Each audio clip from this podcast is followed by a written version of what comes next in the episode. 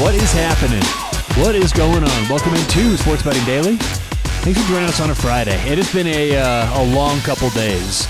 Uh, we didn't do a pod yesterday, obviously, so what we did is went ahead and uh, recorded, or uh, we're, we're to do like a, a playback for the Thursday show, and then we're to do a bonus podcast. So we're to get you a bonus pod right after this. Obviously, it's a Friday, so we're to give a deep dive handicap with a pick. So let's get right into it. Special thanks to Thrive Fantasy. If you want to bet player props, and have more fun, you got to check out Thrive Fantasy. Online, thrivefantasy.com. What they offer is daily fantasy style games, DFS games. You build a lineup with overs and unders player props. You can also make more money parlaying player props together than you can anywhere else. Check them out online, Thrive Fantasy. Make sure it's legal in your state before you sign up. And if you do, put in promo code SBD for a deposit match up to $100. All right, let's get to it. Handicap and a pick for Friday. We're going to talk about the Edmonton Vegas game tomorrow in the NHL playoffs. Uh, let's see here. Current price is Edmonton minus 125, and uh, over 100 is over six and a half at. Uh, at, the minus 135. So heavy VIG to the over, minus 135, under at plus 115. So Vegas won the first game 6 to 4.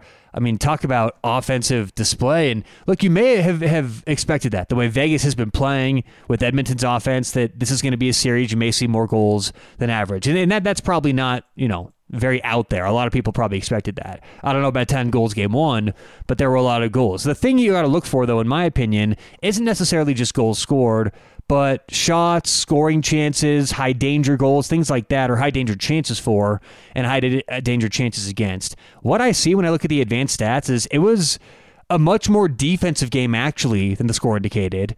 And it was not as heavily weighted towards Vegas as you might think despite the fact that Edmonton scored all four goals from one player, Leon Draisaitl, all four. You know, didn't really get much other help.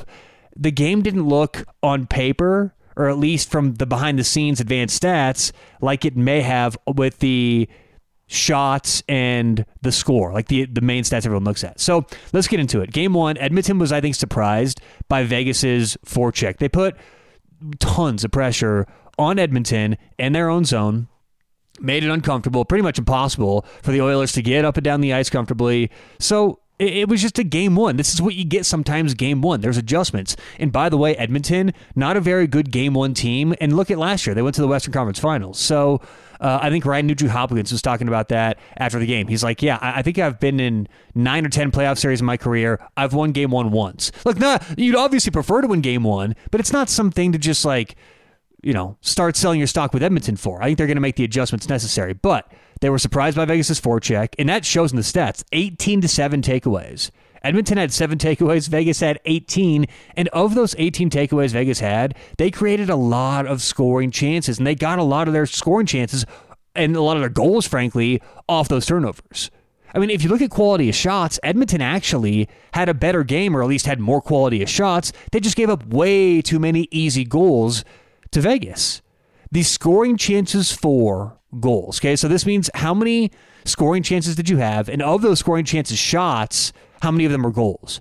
Of the actual scoring chance shots, it was 4 nothing Vegas. I mean, Edmonton, according this is all according to naturalstattrick.com, but uh, uh, Edmonton technically, according to Natural Stat Trick, didn't get one, and they scored four goals. So I'll take that swinging back to Edmonton's uh, Edmonton's favor in in game two. And by the way, total scoring chances, in case you're uh, wondering, 27 21 in Edmonton's favor for the first game. So in the press conference, you know, I, I think that the Oilers are going to make the the adjustments necessary for the forecheck, but they're also going to make the adjustments necessarily, or that they're going to need to make that's necessary on defense because I heard Jay Woodcroft, who's the kind of coach that's going to tell you exactly what they're going to do, pretty much. I mean, he doesn't say they're going to do something and they don't do it, especially when it's obvious, and this is obvious. But in his press conference after the game, he said he knows Vegas is a team that can score. They're going to have to switch their defense up, they're going to have to be more aggressive, and it's going to be more of a team effort, I think, from, from Edmonton. And let's just talk about the idea of Vegas being a high scoring team because I was like, well, not really. If you look at stats, Vegas was 20th in the league, goals per game at home.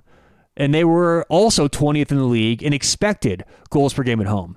So it's not like we're, we're dealing with some offensive juggernaut like we are with Edmonton. The question is, can Vegas keep this up? And I'm not so sure they can, at least game two. So I, I don't want to misconstrue that for Vegas can't score. Of course, Vegas can score, and of course, their offense has been playing better the last month, month and a half. But so can Edmonton. It's all, in my opinion, about Edmonton making the changes they need to to get up ice easier, adjust their defense, adjust their forecheck. This could be a good situation for Edmonton if they do the right things.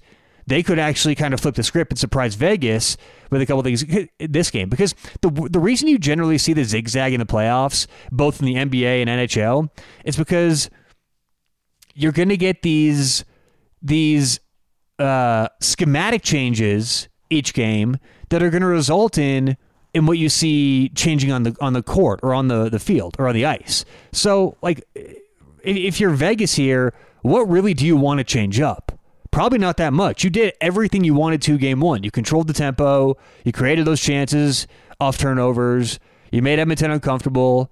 Connor McDavid didn't have a goal. Like you did what you wanted to game one, but so you're, so you're telling me that, you know, Vegas is now going to go to the, the chalkboard and switch everything up. And generally, that isn't what we see. Now, they may do that, but generally, that's not what we see. So I'll take Edmonton to make the changes they need to, which I think they will. And after it's all said and done, my price is actually minus 138, which gives us a uh, theoretical 2.4% edge with uh, Edmonton being minus 125 right now. So we'll take Edmonton minus 125. I like them up to about minus 130 against Vegas tomorrow night. So that's our pick for Friday. Appreciate everyone listening and uh, stay tuned. We're going to have a bonus podcast right after this, and uh, we'll talk to you there on Sports Betting Daily.